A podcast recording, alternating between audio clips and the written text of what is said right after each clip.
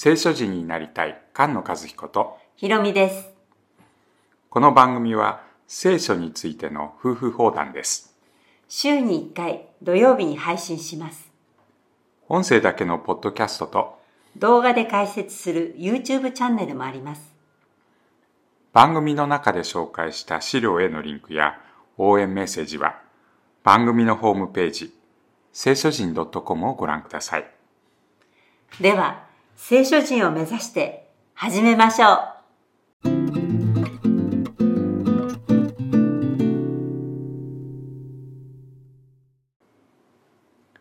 詩編32編です。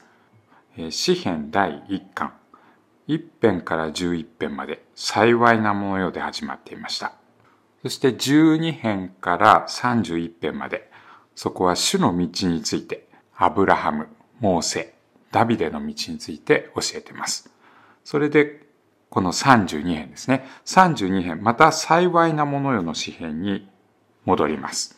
第1巻は幸いなものよ3となっているということです。その咎が許され、その罪が覆い消されるものは幸いである。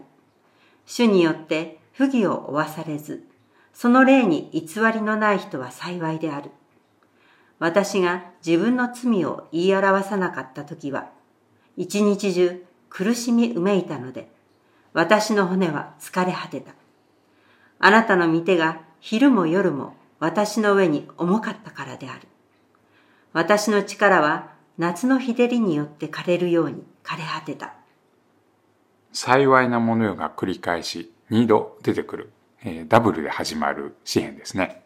直接引用があるんですよね。うん。えーローマ人への手紙で書かれています。うん。信仰によって義と認められるという、え4章ですか？その箇所で引用されているとこです。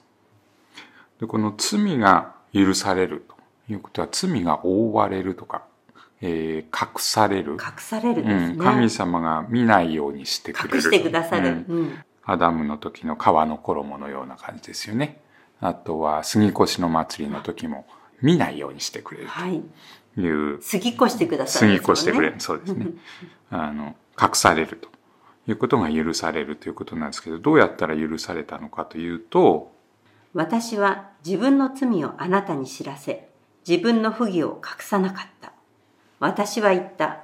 私の咎を主に告白しようと。その時、あなたは私の犯した罪を許された。罪は隠さないと隠隠さされる。うん、罪を告白すると義と認めてもらえる。はい。ということですよね。えー神様は憐れみ深い、はい。恵み深い神様だという主の名が表された箇所がありますけれど、10階の板をもらいに行ってる間に、金の格子を作ってしまったんですよそね。う金の子牛を拝む問題をモーセが取り扱って神様に取りなしの祈りをすると私は恵み深い怒るのに遅いというえー名前を表してくださいますけどそこで、悪と咎と罪を許す神様ですっていうふうに書いてありますね。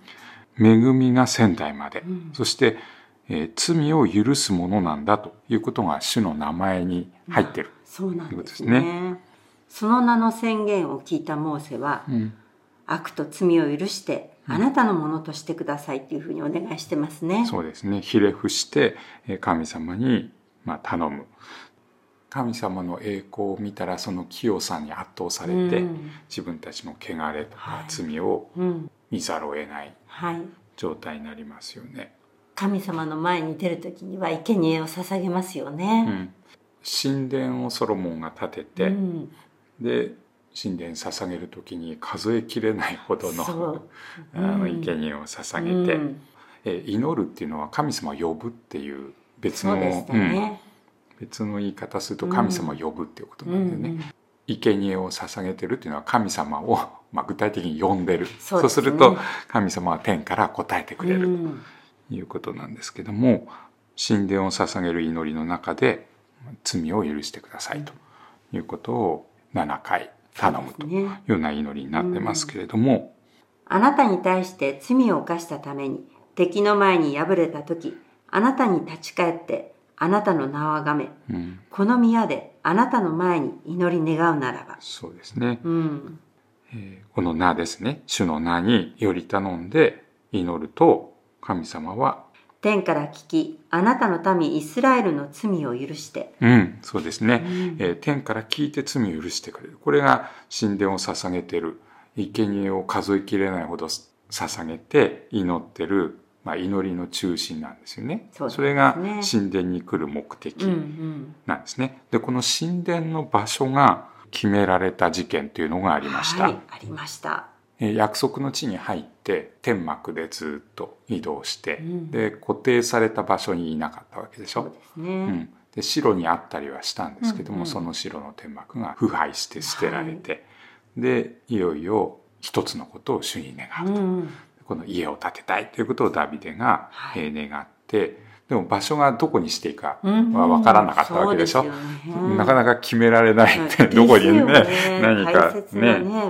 ねどこにするのかねということが決められなかった時にうん事件が起きましたね。でダビデの罪の、えーバテシェバの話でねあの罪を犯すということがあるんでその悔い改めてる詩篇だと言われたりするんですけどこの神殿の場所が示された時の出来事の方がまあ裁きとしては大きな裁きですのでね。うん。はい。こちらの方も思い出さなきゃいけないと思います。はい。人口調査をするんだよね。人口調査はこう兵力を数えるようなもので、えー戦いに行く者がやるものでしょ。この世の王様と同じように兵力をまあ数えてるはい。というような罪を犯してそのことをまあ取り扱われると、うん。ダビデは言いますよね。うん私はこのことを行って大いに罪を犯しました。しかし今どうかしもべの罪を除いてください。私は非常に愚かなことをいたしました。うんで罪の告白をすると神様は3つの裁きの中のどれかを選べとうん。言って疫病が来るわけですけれども、えーその裁きが来ている時に、えーダビデは神様に祈りますよね祭壇を築いてうん神様を呼ぶと、はい主を呼びますとそうすると、祭壇の上に天から火が降りてきますね。うん、火で答えてくださるんだね火で呼ぶと火で答えてくださると、はい。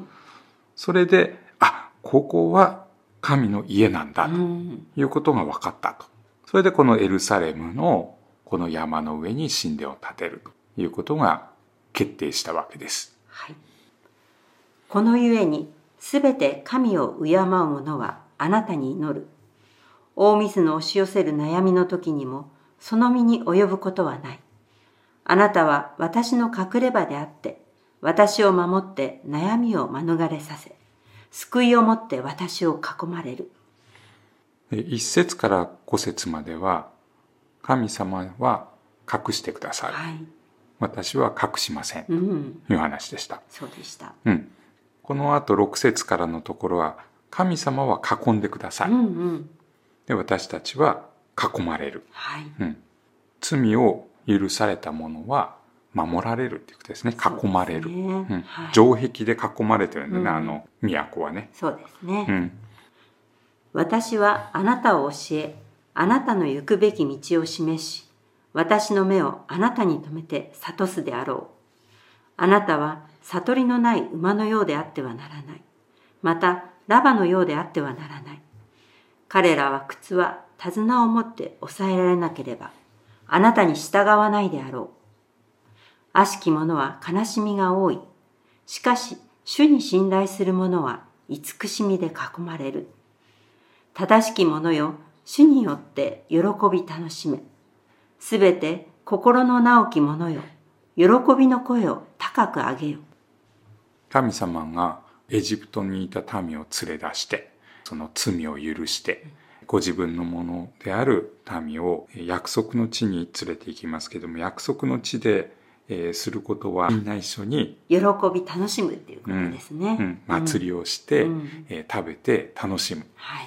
その祝福を与えられる者は、喜び歌うことによって、えー国々にもその喜びを、まあ、証ししているというものになりますと言われてますけれど、ええー神殿でえー祈りを捧げました。生贄を捧げて。それで罪が許されるということをえー願い求めたその祈りの最後にこういう言い方がありますよね。主なる神よ、今あなたとあなたの力の箱が立ってあなたの安息所にお入りください。主なる神よ、どうぞあなたの祭司たちに救いの衣を着せ、あなたの生徒たちに恵みを喜ばせてください。うん。救いで囲んでるってことだよね。この衣を着せてる。そうですね。うん衣を着せてますね。うん。生徒たちを恵みの喜びで、まあ、満たしてくれる。主を信じている者たちは正しいもので、心直きものでなきゃいけないんですけど、うんこの正しいもの、心直きものっていうのは、神様についての言い方だったんだよね。そうなんですね。新明記の32章に書いてありますけれども、うん。神様の道は皆正しい。真実なる神様であって偽りがなく、正しい方、すぐな方であるというふうに書いてありますね。ね。そして次の33編は、この最後の正しいもの、直きもの、この言い方を受けて、同じ言い方で始まっていくんです。御言葉に生きる聖書人が生まれ増えていきますように。菅野和彦。ひろみでした。